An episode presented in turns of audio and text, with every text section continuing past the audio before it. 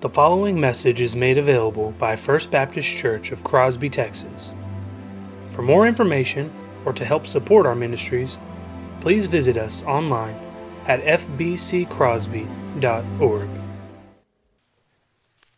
Please remain standing with me this morning as we continue reading through the 119th Psalm. This morning we'll be in verses 41 through 48. Let your steadfast love come to me, O Lord. Your salvation is according to your promise. Then shall I have an answer for him who taunts me. For I trust in your word.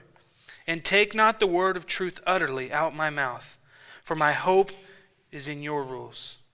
I will keep your laws continually, forever and ever, and I shall walk in a wide place, for I have sought your precepts. I will also speak of your testimonies before kings, and shall not be put to shame, for I find delight in your commandments, which I love.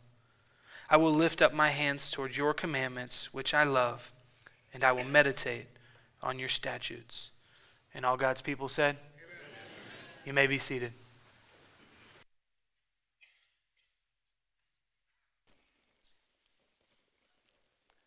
Would you pray with me?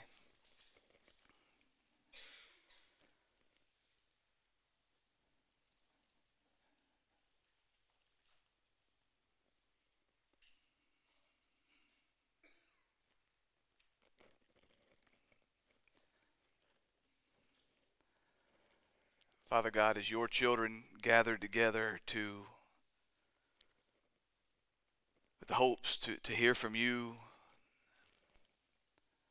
Father, we recognize that unless unless it's by the working of your Spirit, there's nothing that, that's going to happen.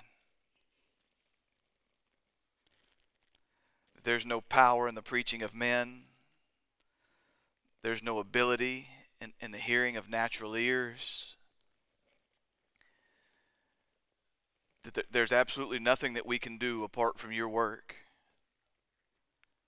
apart from your grace, that's going to amount to a whole lot of anything. And so, Father, as we open your word and we desperately desire to see you here, Father, I, I pray that you would give us eyes to see and ears to hear. Father, I pray that not a one of us would look to these words on this page and assume that we have got them perfectly mastered. That, Father, if you are the inexhaustible God, the infinite God, the God in whom there is no end, then we would be fools to think that we could come to your word and at any point shut it, put it on a shelf, and say, I'm glad I've got that all figured out.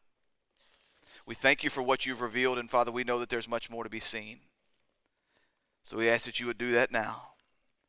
That you would calm my mind and my heart. You would steady my tongue. You would strengthen these people to hear. Father, we love you. We trust you and we thank you. For it's in Jesus' name we pray.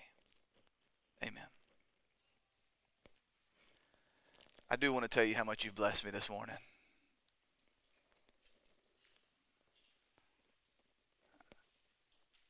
We need to do that more often. What do you think? So we return this morning to our verse by verse study of Paul's letter to the Ephesians. This is now our ninth Lord's Day together to look at this magnificent book. And my hope, my prayer for you as a people, as I've just offered, as I've continued to offer week after week, my hope and my prayer for you, it echoes that the, the Apostle Paul offered over this church in Ephesus some 2,000 years ago. We'll get to it eventually here in this first chapter in verse 17. That the God of our Lord Jesus Christ, the Father of glory, might give you the spirit of wisdom and of revelation in the knowledge of Him, that having the eyes of your hearts enlightened, that you might know what is the hope to which He has called you, what are the riches of His glorious inheritance in the saints, and what is the immeasurable greatness of His power towards us who believe. the greatness of the power of God towards us who believe. That you would recognize just whom you have been united to in your belief. And that from there, by the working of His Spirit and the, the power of His Word, as God grants you eyes to see and ears to hear and hearts to behold all that He is in Christ, that you might grow week after week, day after day, having devoted yourself to this Word, that you might grow in your knowledge of God and all that He is and all that He has done and all of His matchless power for you. Having the eyes of your heart enlightened, that that vision, the vision of what you see in God, that it would inform your worship that it would drive your praise, not simply in this room for an hour on each Sunday morning, but in the whole of your life. Your head and your heart, your mind and your soul. The whole of who you are bound up in seeing God and giving expression to the satisfaction that you find in Him. Rejecting the empty emotionalism that seems to rule the day and devoting yourself to glorifying God by giving expression to who He is he doesn't need you to make excuses for him. He doesn't need you to imagine him in some way that he's not. He doesn't need you to formulate some God of your imagination. The God of the universe is most glorified when you see him as he is. And then you watch your lips and you watch your thoughts and you guard your hearts to make sure that you're only fixed on him, the real him. Understanding that anything that you're going to come up with, it's going to be a whole lot worse. Let me paint you a picture that perhaps will help. I married a beautiful woman. Chuck, that's one time I've referenced her today. He keeps score for me. Any picture I seek to draw of her, no matter how hard I try, it will be much, much worse than she really is. Now, you must know that the, the gulf that exists between my artistic abilities and the beauty of my wife it is infinitely smaller than the gulf that exists between your imagination and the infinitely glorious God. Anything you would paint in your mind, any picture you would seek to conjure up about him that is not in line with what he has revealed about himself, it will be by nature worse. So we must get to the point where we, like the Apostle Paul, have our theology driving our worship, our doctrine flooding into our doxology. That's my hope. So we continue this morning seeking to strengthen our theology, seeking to see the face of God. So I ask you to go ahead and return to your feet, please. We return to this first chapter of Paul's letter to the Ephesians. For the foreseeable future, we're going to be reading together from verse 3 all the way down through verse 14. This is the inerrant Word of God. Blessed be the God and Father, our Lord Jesus Christ, who has blessed us in Christ with every spiritual blessing in the heavenly places, even as he chose us in him before the foundation of the world, that we should be holy and blameless before him. In love, he predestined us for adoption to himself as sons through Jesus Christ, according to the purpose of his will, to the praise of his glorious grace, with which he has blessed us in the beloved. In him we have redemption through his blood the forgiveness of our trespasses according to the riches of his grace, which he lavished upon us in all wisdom and insight, making known to us the mystery of his will, according to his purpose, which he set forth in Christ as a plan for the fullness of time to unite all things in him, things in heaven and things on earth. In him we have obtained an inheritance, having been predestined according to the purpose of him who works all things according to the counsel of his will so that we, who are the first to hope in Christ, might be to the praise of his glory. In him you also, when you heard the word of truth, the gospel of your salvation, and believed in him, were sealed with the promised Holy Spirit, who is the guarantee of our inheritance until we acquire possession of it, to the praise of his glory. All God's people said, Amen. Father, would you make this book live to me? And it would you show me yourself? Would you show me myself? Would you show me my Savior? And would you make this book live to me? For it's in His name we pray. Amen. So you may recall that last week I drew your attention to Paul's repeated use of the word bless here in verse 3.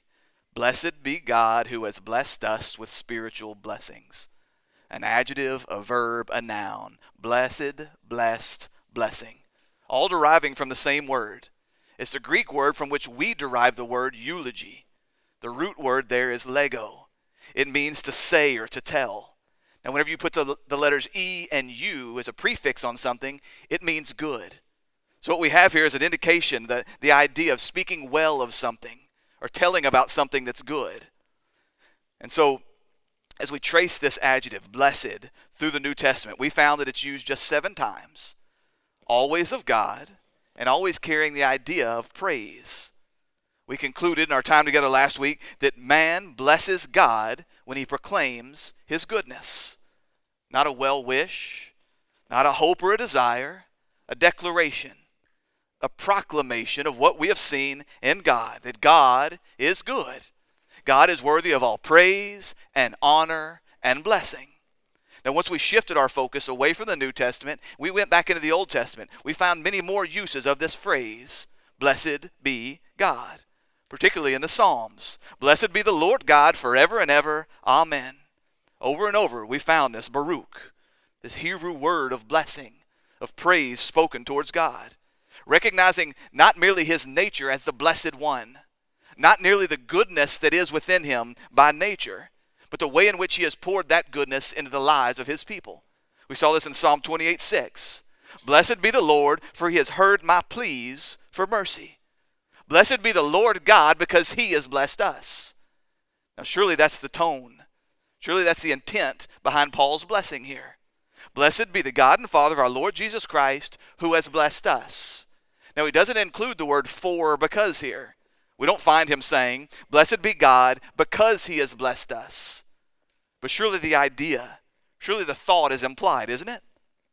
The apostle seems to be overwhelmed by all that he knows and all that he's about to say to us about God. His heart seems to me, I like to imagine, almost bursting with joy. He knows what he's about to reveal to us this great mystery, the gospel that he had already preached to them before. He's about to remind them of all the goodness of God. He was recounting in his own heart, even as he writes, how the triune God of the universe has worked in perfect unity God the Father, God the Son, God the Holy Spirit, from eternity past up until that very day, working in perfect unity to bring his saints into glory. And as Paul begins to think about this, as he, as he sets down to, to paint this picture for the saints who are in Ephesus, as he prepares to show us just how radically for us this good God is, it's like he can't contain himself. It's like a compulsion. He can't keep the words back. He can't wait till the end of the letter. He can't wait till some other section before he even offers a prayer over the people. Before he even praises God for what he's done in the saints in Ephesus, he's got to speak this word of blessing, this praise. Blessed are you, God, for all the ways that you have shown your goodness towards us. Now, as I told you last week, Paul is a magnificent worshiper of God. That's not often the first thing we think about him. And yet we know that he is. We sense it in all of his writings. We recognize that his religion, his theology, it didn't just get bound up in his mind, it, it didn't just capture his, uh, capture his thoughts, but it penetrated his heart. Again, I say doctrine flowing into doxology having that which he knew of God, that which he saw of God, overwhelm him, drive him to praise, stir his affections. Blessed be the God and Father of our Lord Jesus Christ, for he has blessed us. Now, as we prepare to move to that second section there, seems good to me that we're going to take this verse, verse 3, in three sections. So, as we move to that second section there. Blessed be the God and Father of our Lord Jesus Christ, who has blessed us in Christ with every spiritual blessing. As we read these words, surely we realize that Paul can, cannot possibly be speaking in the same terms when he talks about the blessedness of God in the way that he has blessed us. That God blessing man and the way that we speak blessing to God, they cannot be perfectly equal. While God is the infinite and eternal blessed one, worthy of more honor and worship and praise and blessing than we could ever possibly muster. While all goodness in this world finds its source and its origin within him, we must ask, what has man ever given to God that was not already his? What could man possibly do that would cause the Creator to worship or honor or praise his creatures in the same way that they praise him? It seems clear to me that when we say that man blesses God, what we're talking about is that we see, we rightly appraise, and then we give heartfelt acknowledgement to all that he is.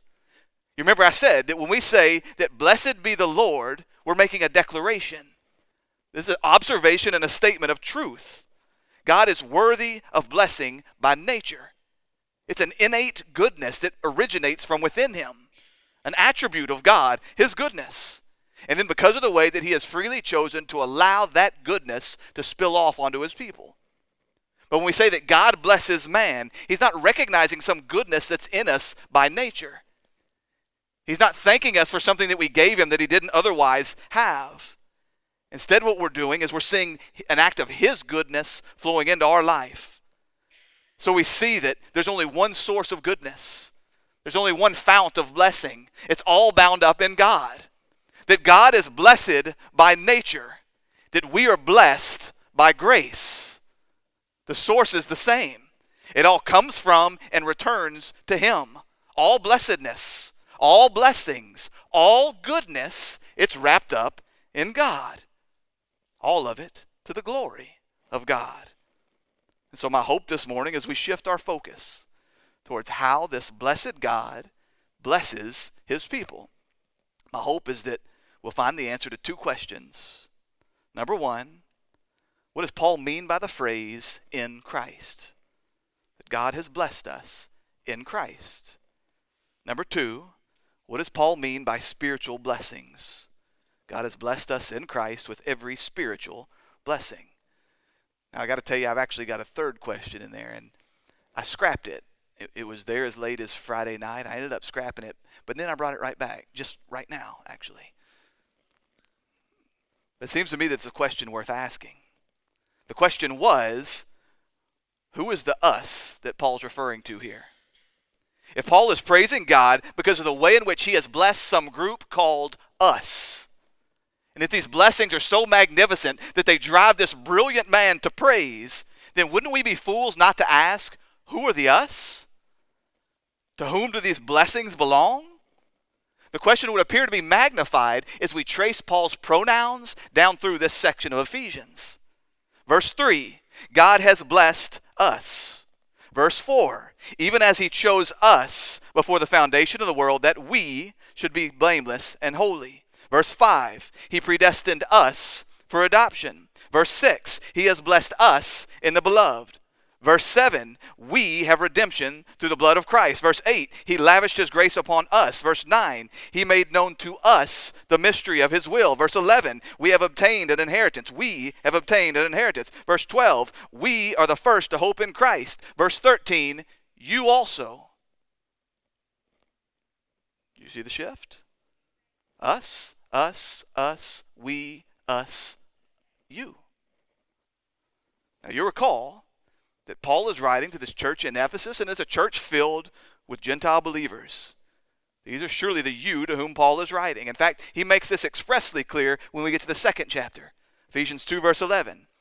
Remember that at one time, you Gentiles in the flesh, called the uncircumcision by what is called the circumcision which is made in the flesh by hands. Remember that you were, at that time, separated from Christ, alienated from the commonwealth of Israel, and strangers to the covenants of promise, having no hope and without God in the world. These are the you, the Gentiles, the outsiders, people to whom God had not originally given the covenants, the promise, the law, the prophets, the people who had not physically uh, descended from Abraham, people who were not born to the nation of Israel, the people that Jesus did not first come to to preach the gospel. These people, as he says, were at one time alienated and hopeless and without God in the world. This is the you. Logically, then, we can deduce that the us must be Jews, the people to whom the covenants had been given, those that had been born biologically to Father Abraham, those that were from the nation of Israel, those to whom Jesus had first come to preach the gospel that these were the us's. And that this man called Paul, this Hebrew speaking Pharisee from the tribe of Benjamin, he was the most us of all the us's that ever did us. And he's writing to these Gentile Jews. So we might ask if Paul is saying that these blessings belong to us, that God has blessed us with every spiritual blessing, And the you to whom he writes were Gentiles who were once strangers and alienated and without hope and without God in the world. Does this mean that the recipients of this letter have no right to the blessings that he's writing about? That's a nasty trick. Do these spiritual blessings of God, are they only for the Jew? Well, the reason that I wrote this question and then I said, well, perhaps we don't need to answer it is because in part we answered it last week, didn't we? To some degree, we spoke about this. That the God from whom all blessings flow, He is not just the God of Abraham and Isaac and Jacob, not merely the God of Israel, but He is the God and Father of our Lord Jesus Christ. Access to the promises of God. They're not through familial ties to Abraham, they're through ties of faith to Christ. The same way that Abraham had access to these blessings. He looked forward in faith to Jesus Christ. That's the answer. Now, we'll see in due time. As we begin to work through this book together, we'll find out that this is not only the answer, but this is the great mystery that Paul had come to reveal. That in Christ, God has broken down the dividing wall, that in Christ, God has done away with the hostility, that in Christ, God has created one man in place of two. Ephesians 2:13 as we continue on, but now in Christ you who were far off have been brought near by the blood of Christ. For he himself is our peace, who has made us both one, and has broken down in his flesh the dividing wall of hostility by abolishing the law of commandments expressed in ordinances, that he might create in himself one new man in place of two, so making peace, and might reconcile us both to God in one body through the cross, thereby killing hostility. No more separation based on race ethnicity, nationality, bloodlines. No more separation between Jew and Gentile based on any of these things. One new people created in Christ Jesus and united, reconciled, brought to God. The Jews and the Gentiles, now fellow heirs of the same promises in God. Again, I say, these promises, these spiritual blessings, they don't belong to the Jews who are found in Israel. They belong to any man who is found faithful in Christ. And yet you must recognize there's still outsiders and insiders. This is always the case with the kingdom of God. These promises are not universal, they're not for the whole of mankind. And yet there's only one basis. There's only one question that must be asked Are you in Christ? No longer do you belong to Abraham. What tribe do you descend from? Are you from the people of Israel? The only question that matters in all the world. You want to lay hold of these blessings? You want eternal life? Are you in Christ? The we's here, the we's of whom Paul talks about, it isn't all of Jewish the Jewish nation. The we's are the Jews who are in Christ. The yous are the Gentiles who are in Christ. And together, all of those who are in Christ have been re, uh, united to God reconciled to God, and can lay hold to these endless spiritual blessings. So if you look at the last paragraph here in our text, verses 11 and 12 down through 14, you'll see that he, I'll, show you how, how he brings all this together. He says, In him we have obtained an inheritance, having been predestined according to the purpose of Him who works all things according to the counsel of His will, so that we, who were the first to hope in Christ, might be to the praise of His glory. He's saying the we's, the we's, the Jews who are in Christ, we have an inheritance. We have hoped in Christ, and we are to the praise of His glory. Now, listen the way he uses almost identical language now to talk about the yous. In Him, you also, when you heard of the word of the tr- word of truth, and the gospel of your salvation, you believed in him. He said, We have hoped in Christ and you have believed in him. You see this? We were sealed with the you were sealed with the promised Holy Spirit, who is the guarantee of our inheritance. In the course of just one sentence, over the span of just one sentence, he goes to talking about yous and us's to talking about our together joint heirs. We have an inheritance until we acquire possession of it, that you too and we, we are all to the praise of his glory. Do you see this? This inheritance is theirs because they too have believed in Christ. Jew and Gentile, it makes no difference. The only question is, are you in Christ? Now understand that we don't think in these same terms today, do we? Jews and Gentiles, those not very many people walk into a place like this and they say, "Well, you know, I'm not of Jewish heritage, so I don't know that I could possibly lay claim to the promises of God."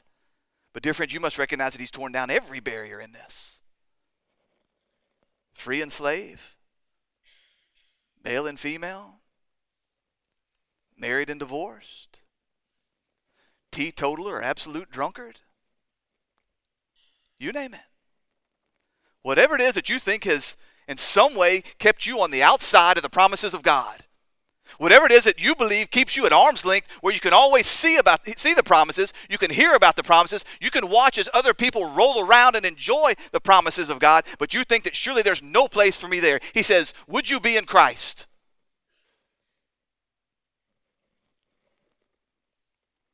And so you see how critical then this first question is. What does Paul mean when he says in Christ? I'm certain that for some of you in this room, you've never really given this statement much thought, never really taken much notice of it. But if you were to take the time this afternoon and you were to go and just read through all of Paul's letters, I'd recommend that, by the way. You want to get to know Paul? You want to better understand the book of Ephesians? Go read all of his letters. You'll start to notice these patterns in Paul's speech. Number one, you're going to notice the magnificent range that this man has in his writing. I made a post on Facebook after the barbecue auction yesterday. Thank you, by the way. We we met and I think by some margin exceeded our, our hope, our goal to send our students to youth. And so I posted on our Facebook page a thank you. I promise you that anyone who knows me, they knew which staff member made that post because I always write the same. I've got a very limited range. I preach the same, I speak the same, I write the same. This man called Paul, he had an incredible range. And yet you'll find some similarities. And one of those is the use of this word in Christ or in the Lord. Even when he doesn't use expressly these terms, you'll find it always there the idea, the concept. Now, by, by my count, and this is a very unofficial count, by my count, he uses these words in Christ or in the Lord or in Jesus Christ. He uses these words somewhere in excess of 150 times. So if we look just to this first section of his letter to the Ephesians, you'll find it a dozen times by my count in Christ or in the beloved or in him. So clearly, in the mind of Paul, this is a defining issue. The most important thing for us to know about a Christian. By the way, you'll notice that Paul doesn't use the word Christian. In the first century, this was used by non believers to be an insult, to be a Christian, a little Christ. This was meant to be a jab. Now, eventually, the church adopted this as a moniker. We gladly embrace this today. We call ourselves Christian. This is right and this is good, but that's not the word that Paul uses. Time and time and time again, he talks about himself as being in Christ. Think about the way he talked about his heavenly vision.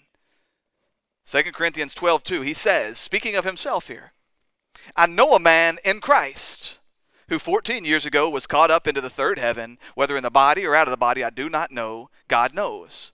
Paul is a man in Christ. Not only Paul, but his brethren all those who believe, all the saints, all who are faithful in Christ, they are in Christ. So we first encountered this phrase back in the very first verse. You remember this is a letter from Paul, an apostle of Christ Jesus by the will of God, to the saints who are in Ephesus and are faithful in Christ Jesus. Faithful in Christ Jesus. You may remember that we discovered that probably what Paul has in mind here is he's not talking about a man who is in himself faithful and trustworthy, but a man who has placed his faith in Christ, who finds Christ to be the trustworthy one, who looks to the promises of God, and even when everything around him says, This is foolishness, you're going to stake your eternity on this? You're going to bet your family's future on this? You're going to go all in on this? That the faithful one, the one who is faithful in Christ Jesus, he sees the face of Christ in this and he continues on in faith. Not trusting in his own abilities to hang on, trusting in Christ's ability to do what he says he'll do. That this is what it means to be faithful in Christ. But is this all that it means to be in Christ? When Paul says that a man is in Christ, is he just pointing to the object of our faith? Let's consider again a very brief survey. I pray that you've seen my pattern. I'm just showing you the way I study the Bible here. You get this, right? I find a word, I don't know what it means, and I say, how else does Paul use this? And I trace it out through the immediate context. The immediate context of this letter, how does he use it in other, other letters? I'll go to other books as well. But if I want to know what somebody means by what they say, shouldn't I go and consider in what other context has he said it? So even here within this first section, look at the way he uses this phrase. Verse 3 God has blessed us in Christ. Verse 4 God has chosen us in him. Verse 5 God has adopted us through Jesus Christ. Verse 6 God has blessed us in the beloved. Verse 7 God has redeemed us in him. Clearly, this is much more than just the object of our faith. Clearly, this isn't just about our faith at all, but rather the realm. The realm in which all of God's blessings, all of the goodness, all that He has for His people comes to us.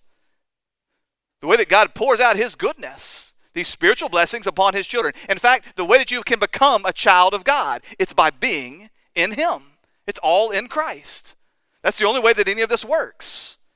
It isn't as if you come to Christ in faith and you are justified and then you look somewhere else to receive these blessings. It isn't as if you only come to Christ in repentant faith at the moment of your salvation, at the moment of your conversion, at the moment seeking justification, and then you look somewhere else and wonder, now where do I go to get these blessings I've heard so much about? There's no such thing as a spiritual blessing unless they are given us in Christ. He's the sole mediator of all of it. All that God is for us, all that God has for us, all that we could ever hope for, it comes to us through and in Christ. That's the primary message of this section of Paul's letter to the Ephesians. It's made clear by the way he prays right after this, isn't it? Paul's deepest desire, the Ephesians' greatest need, is for them to know what it means to be in Christ. The problem is they did not recognize who they were. They did not recognize all that God was for them in Christ. That's the message of this section of Ephesians. Now, you see, when people found out that as we got towards the end of Mark's gospel and we started talking about where do we go next, and people found out that we were considering going to the book of Ephesians, there was a number of people that said, Oh, are you sure you're ready to teach about predestination? Because for many people, that's really what the book of Ephesians is all about. What they know about Ephesians, especially these first two chapters of Ephesians, what they know about Ephesians is that's that portion of the Bible that's most concerned with the sovereignty of God in salvation. The words that make the headlines, the word that catch everybody's attention, even I would imagine still when we read the text. As I've not defined for you predestination yet. I've not told you what it means to be chosen in him. We've not we've not talked yet about the elect. But even as I read past these words, words like chosen and elect and predestined, those are the ones that capture all the headlines, but it's this phrase that Paul is most concerned about. In Christ. You see, Paul didn't sit down to write some theological treatise about soteriology. He's not so much concerned about the how, he reveals the how. He's concerned about the what. Who are you in Christ? What is yours in Christ? What are these spiritual blessings that God has given us in Christ? And yet, as I told you during our introductory sermon, it's like Paul has been given this, this vision. As if God has allowed Paul up into heaven to, to pull back the curtain, a, a, truly a cosmic view of our salvation, to show us what God was doing before the beginning of time, from eternity past. So Paul begins, as Paul shows us what it means to be in Christ. As Paul encourages us to grasp hold of and to think rightly about what it means for us to be in Christ. He doesn't start with the moment of our conversion. He doesn't begin with our experiences. He goes all the way to eternity past with God the origin of it all. You see, dear children, this is where so many people go wrong. We start with man and we work our way up to God. We start with our experiences and our emotions and our thoughts and our philosophy, and then we set our boundaries around the ways that God can and cannot interact with man with regards to our redemption. The problem is that when they do this, not only do they miss what God has actually said, they rob themselves of all the assurance so much of the joy that is found in knowing that I'm in Christ. And it isn't something that happened today. It began in eternity past. It's only then that we can see how radically for us God is. So Paul doesn't make this mistake. He no sooner mentions these spiritual blessings, these blessings which have been given to the saints, that he immediately directs our attention to eternity past. He doesn't let you catch your breath, does he? He says, God has blessed us in Christ with every spiritual blessing in the heavenly places. Whoa, whoa, whoa, whoa, Even as He chose us in Him before the foundation of the world. Do you understand? Again, he, he doesn't allow you to, to, to shift your focus. He, he praises God for what he knows that God has done. He, he, he sticks his toe out there to say, and what he's done is he's given you every spiritual blessing in Christ in the heavenly places. But then before your mind can wander, before you can start trying to define what these spiritual blessings are, before you try to start determining how they came to be yours, before your minds can shift or settle or focus on anything else, he's right there. He says, even as. Kathos is the word in Greek. It can also be translated as just as. God has blessed us in Christ with every spiritual blessing, just as He chose us in Christ before the foundation of the world. I want to speak, stick right here because I want to speak very plainly and, and clearly at this point. The Apostle Paul, when he thinks about these spiritual blessings that are ours in Christ, he realizes, he desperately wants us to realize that they are not grounded, they do not originate at some moment in time when you placed your faith in Christ, but rather they are rooted in the eternal mind and purposes of God. Even before the beginning of time, having decreed to send his son to live and die and rise again for the salvation of his people, as God looked forward to that day in love, he predestined and elected and chose us in such a way that from that moment forward, he would never think about us apart from Christ. Let me try to state that another way because I want you to understand this. There is joy, there is hope, there is assurance, there is worship flowing out of this truth before there was space or matter or time in what can only be called an absolute and utter mystery of God. In the mind and purposes of God, you were already united to Christ. Before the foundation of the world, you were chosen in Christ. So that before you ever were, before there was a world, before there was time, before there was space, before the foundation of the world, whenever God thought of you, you were in Christ. Whenever God thought of Christ, you were chosen in Him. Paul says this again in his very last letter. We think his last letter, his letter to second letter to Timothy, 2 Timothy 1 9. God saved us and called us to a holy calling not because of our works, but because of his own purpose and grace, which he gave us in Christ before the ages began. Do you see the joy and the confidence that this brings? Knowing that these spiritual blessings, knowing that the promises of God, knowing that your union with Christ, it's not bound up in you. It's not reliant upon you. You don't need to be constantly looking around grading your life you don't need to be consumed with judging what kind of day did I have today? Was my faith good or was my faith weak? Was my faith great or was my faith small? This never ending introspection that completely drives a man to madness, that robs him of joy, that robs him of all insurance. We don't have to do that any longer because we can recognize that in the mind of God you have been in Christ since eternity past. That all that God is for you in Christ it's not grounded in you, it's grounded in and accomplished according to His eternal purposes. Now, please understand, this does not mean that your union to Christ through faith is meaningless or unnecessary or insignificant. Far from it. Without true saving faith, there can be no union. Man cannot be in Christ unless he is, unless he is bought, brought to place his faith in Him. Paul really meant what he said when he spoke to these believers and he said that they were once sons of disobedience and children of wrath, just like the rest of mankind. You were genuinely separated from Christ until that moment when, in love, God made you alive together with Him. You were truly outside of Christ and at enmity with God until in Him you also heard the word of truth, the gospel of your salvation, and believed in Him. Saving faith is not an afterthought, it's not a technicality, it's the necessary instrument by which you are united to Christ. You cannot be in Christ unless you place your faith in Christ. And yet we're not playing word games here. We're not talking gibberish. As nearly impossible it is for our mind to grasp this We should be driven to our knees in worship by the reality that our union with Christ, that union which we realized in real time as someone shared the gospel, we saw him for who he was, and we placed our faith in him, that that union was grounded in eternity past, in the mind and the purposes of God. This is perhaps the most profound and humbling mystery in all the universe. So much so when I saw it, more inside baseball, okay? Here's what happens I think I see something in Scripture and I dig. Did this guy ever say this anywhere else? Is this the only place that I seem to see this? Or has Paul said this in other ways, in other places? You need to be careful about defining big pieces of theology based on just one single statement. Now, you can do that. All Scripture is true, and all Scripture is powerful, and all Scripture is, is, is worthy of aligning our hearts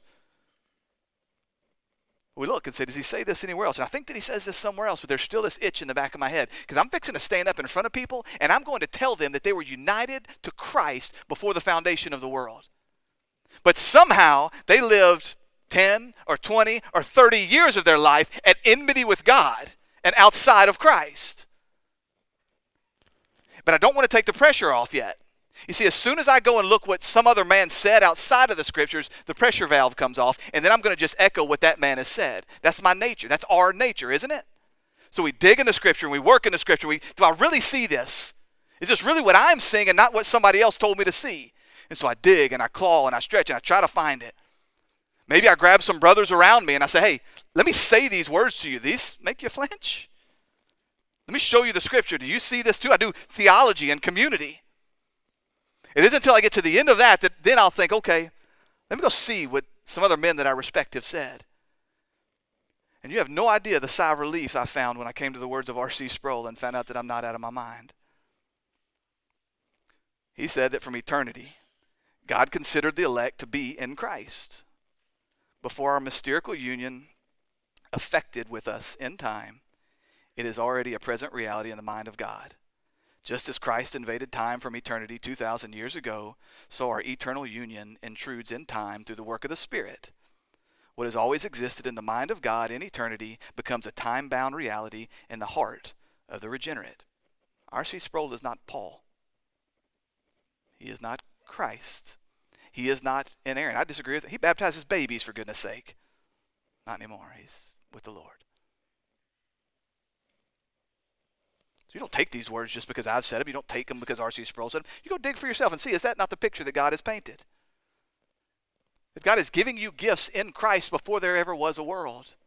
That God was giving you gifts in Christ, blessings in Christ, grace in Christ. Before the foundation of the world, before the coming of Christ, the death of Christ, the resurrection of Christ. And then decide for yourself, what do I do with that? So I suppose that covers, if I'm right, I may be wrong, Come to me, by the way, if you think I'm wrong. I'd, I'd love to sit down and visit. I promise you, I will not debate you. Not on something like this. I'd love to hear from you. I'd love to sit down and visit about it and see what you see in the scriptures. But I suppose if I'm right that that covers at least part of the how. You are in Christ because in love, before the foundation of the world, God determined that it would be so. And then in time, at the appointed time, through the preaching of the word and the power of the Spirit, you came to life, you saw Christ, you placed your saving faith in Him and you were united to Him. Now, God willing, we're going to have many, many more opportunities. Again, I tell you, I see something like a dozen times here in this first chapter where Paul seems to be hinting or pointing or expressly saying something about being in Christ. We're going to have plenty more opportunities to unpack this. So do not allow yourself to be frustrated if this doesn't make sense to you. Again, I bet you I spent I bet you I spent 10 hours this week struggling with that. I don't expect you in 10 minutes through the bumbling mouth of a of a pastor to somehow automatic, automatically get it. So don't get frustrated if this doesn't make sense to you. Don't don't get frustrated if this doesn't immediately click in your mind. Don't get frustrated if you think that I'm just out of my mind.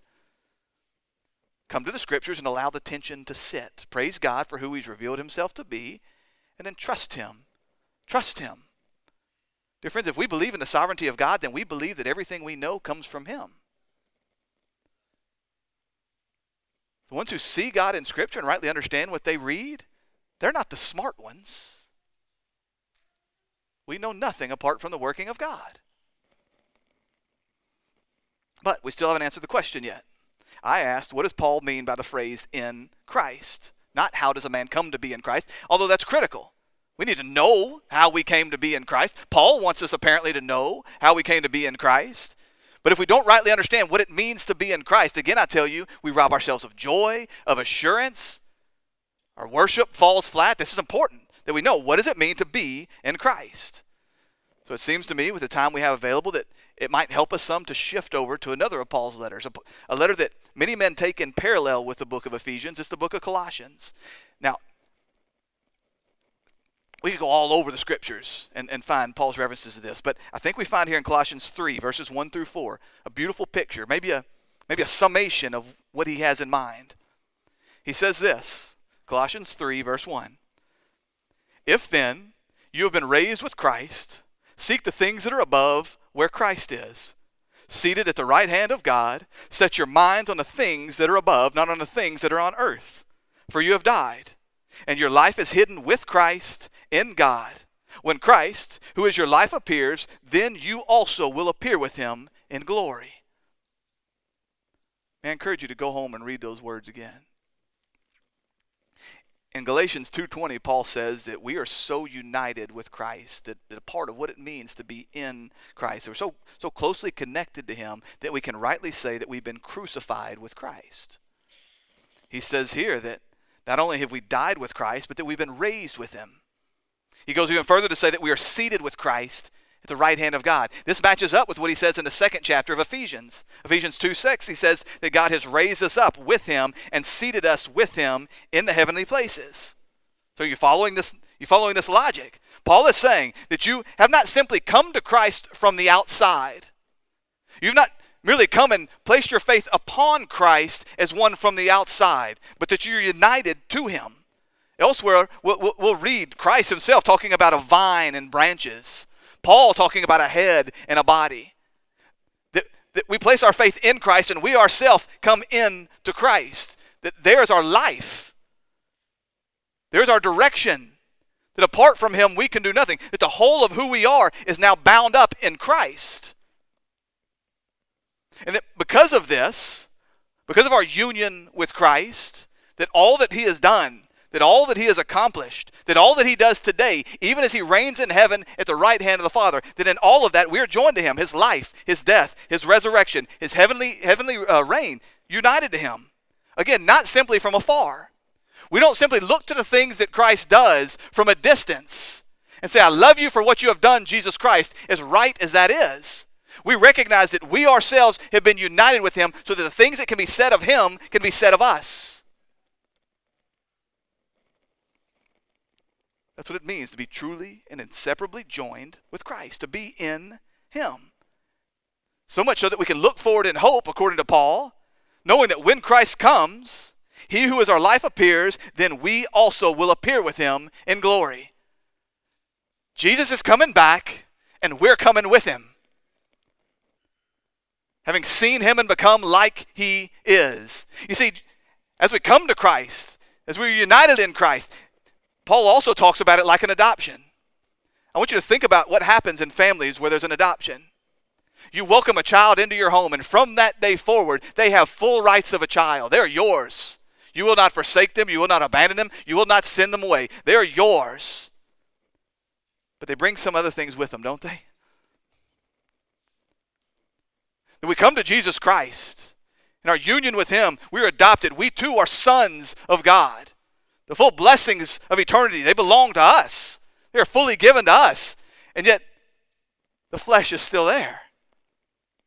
So it's not as though we're fully perfect in that moment. And so we long for that day. We long for that day when we exit this life and we see him as he is. We long even more than that for the day when he returns. The one that we have died with, the one that we have been raised with, the one that we are seated at the right hand of God with, we return with him in glory. That's the ultimate hope.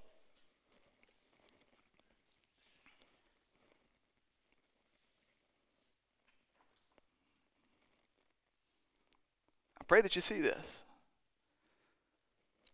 I pray that you'll do some studies of your own because the reality is that none of this really made sense to me.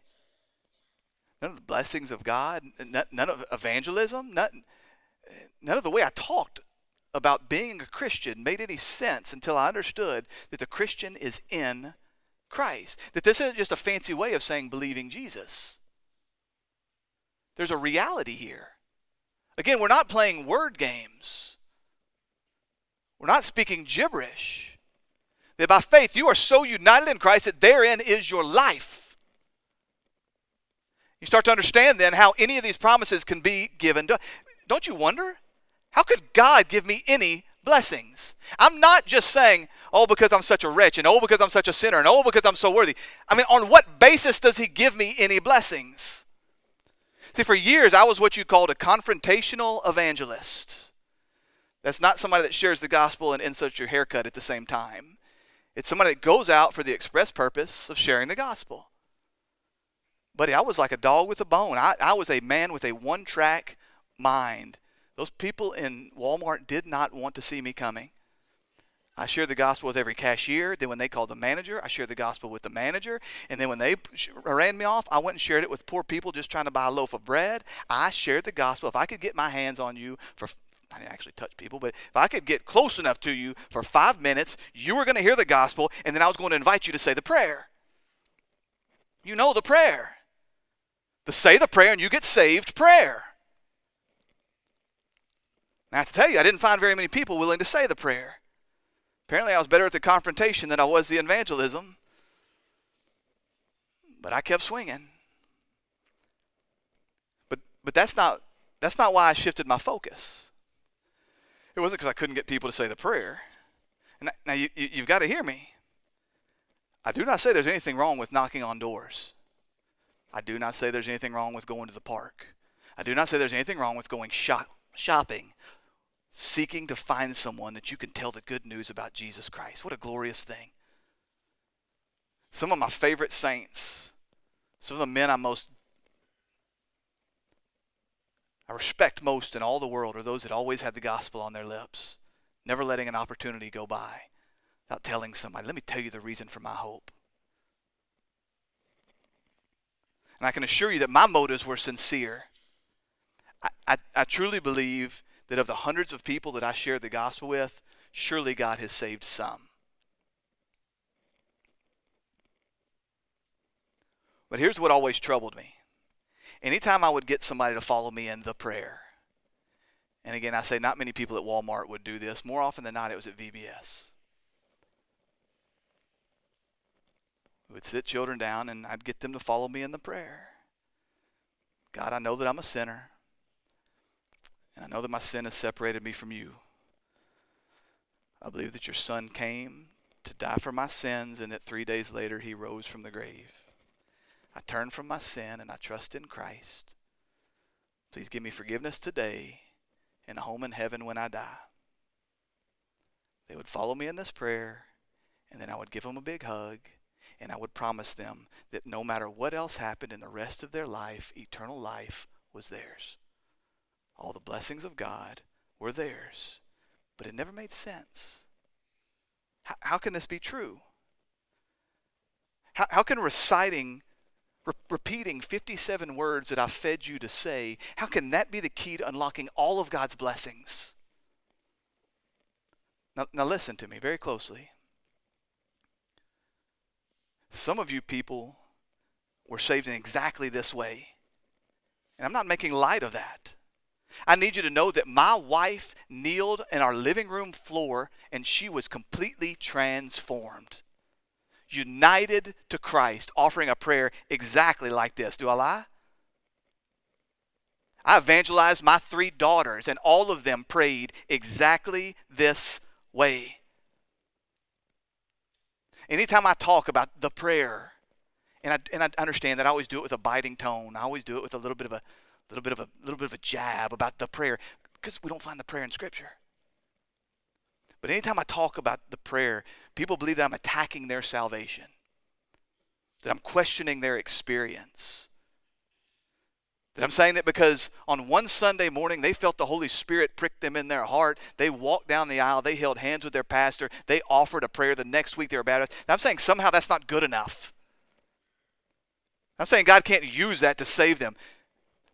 I am sure that Billy Graham has led countless people to Christ. I'm not questioning the sufficiency. I'm not questioning the genuineness of your conversion. I'm not doubting your salvation. I'm not trying to cause you to doubt your salvation. But the point is that in my mind, the prayer became the thing. The prayer became the focus. The prayer became the path. Again, I say the prayer became the key to unlocking all of God's blessings. It became all about the prayer.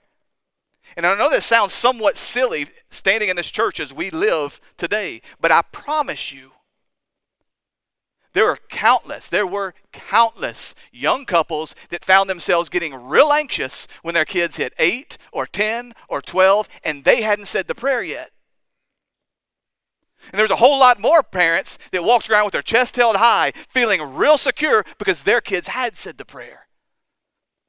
And what I came to realize is that we had taken the infant baptism of Roman Catholicism and we had traded it for the Southern Baptist prayer. Say these 57 words and you're in.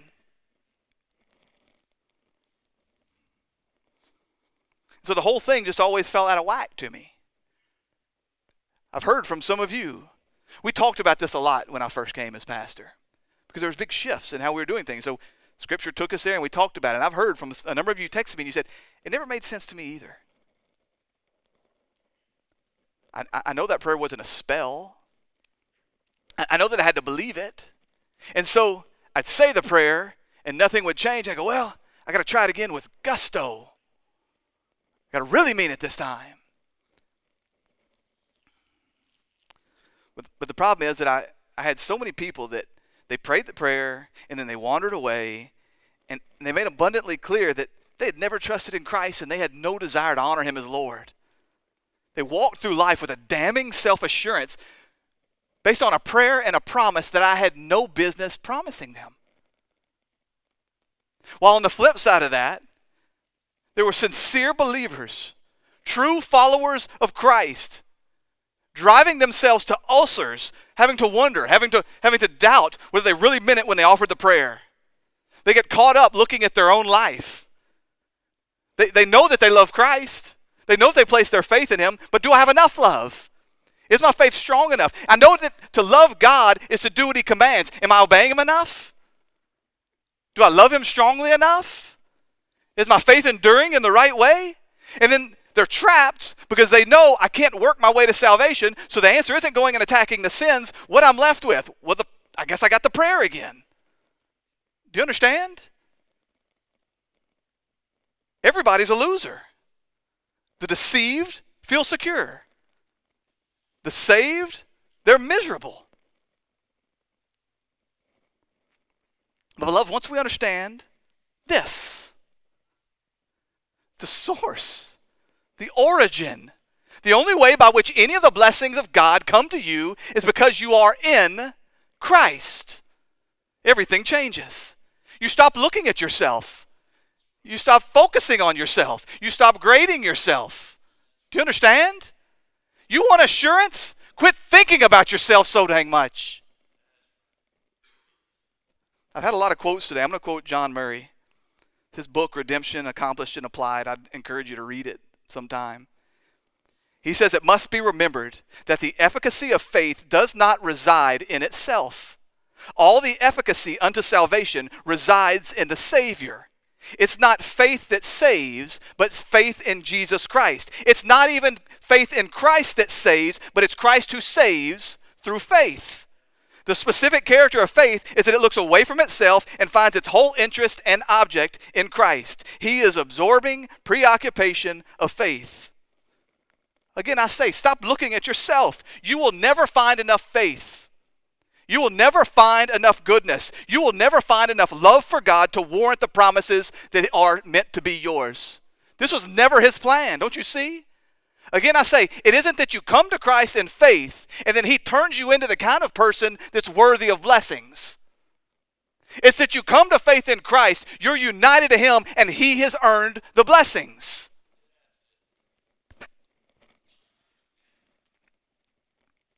Will there be change?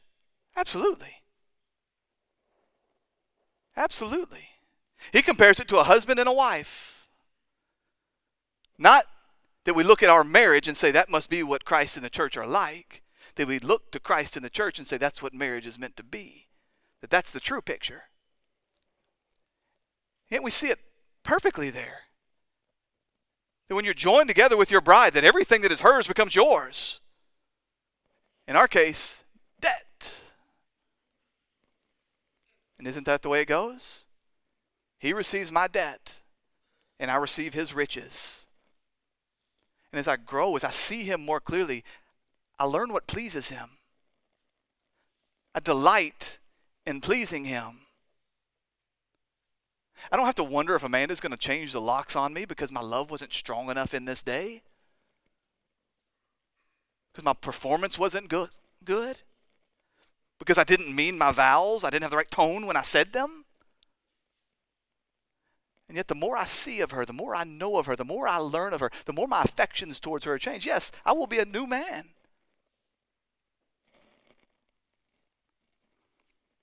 Dear children, this is what it means to be in Christ. You have looked to him and determined that he is who he says he is. A deceived man will never do this. Do you understand? A deceived man is always inwardly focused, consumed by the flesh. Satan whispering, whispering hushes in his ears, and all is okay, all is okay, all is okay. Remember that prayer. But you know that nothing is good within your flesh. You know that you have nothing within you that can earn the blessings of God. Not in a billion years. Not your faith on your very best day. That there's nothing within you. There was never meant to be anything from within you that earned the blessings of God. It's that you've looked to Christ, you've trusted in Him, and now the union is there. The union which began, which founds its source and its root, by the way, in eternity past. Therefore, it's not something that you have caused. It's not something that you can lose. So you look to Christ, to his life and his death and his resurrection, and you believe the words of Paul when he says, If God did not spare his own son, but gave him up for us all, will he not also with him graciously give us all things? I'm out of time. I'm out of time. But I'd encourage you to go back, reread that section in Colossians 2 where he says that we're to set our minds on the things that are above, that we're not, not on the things that are on earth, because we have died and our life is hidden with Christ.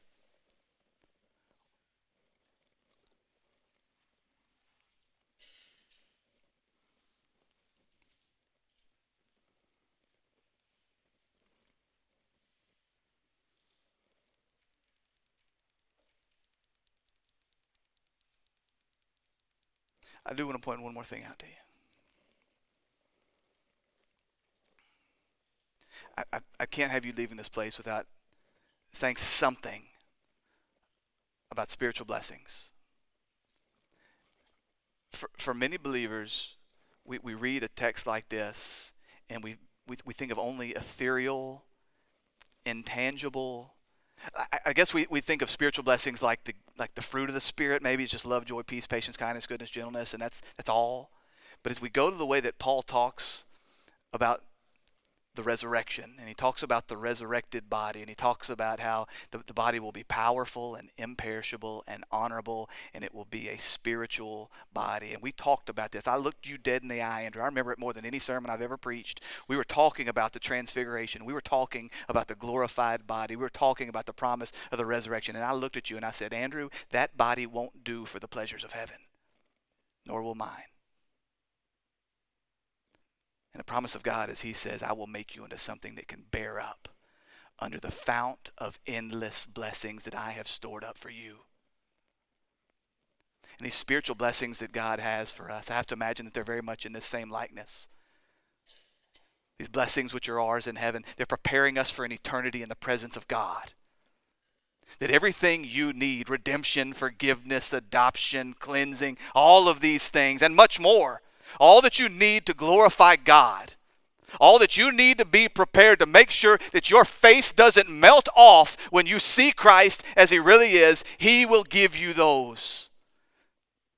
Not just a few, not just a little. He's not holding some back to see if you've been a good boy today. Every, all, super abundantly, all the spiritual blessings have been given to you. You will experience them at the proper time. They will, you will find them right at the moment of greatest need. But, dear friends, it's time we started living like it, isn't it? It's time we recognize that we are sojourners in this place, that we are, in fact, caught up with Christ into heaven on this day that the victory has been secured, that our eternity has been guaranteed, and that glory waits. Father God, we praise you and we thank you. I thank you for this day and I thank you for this people.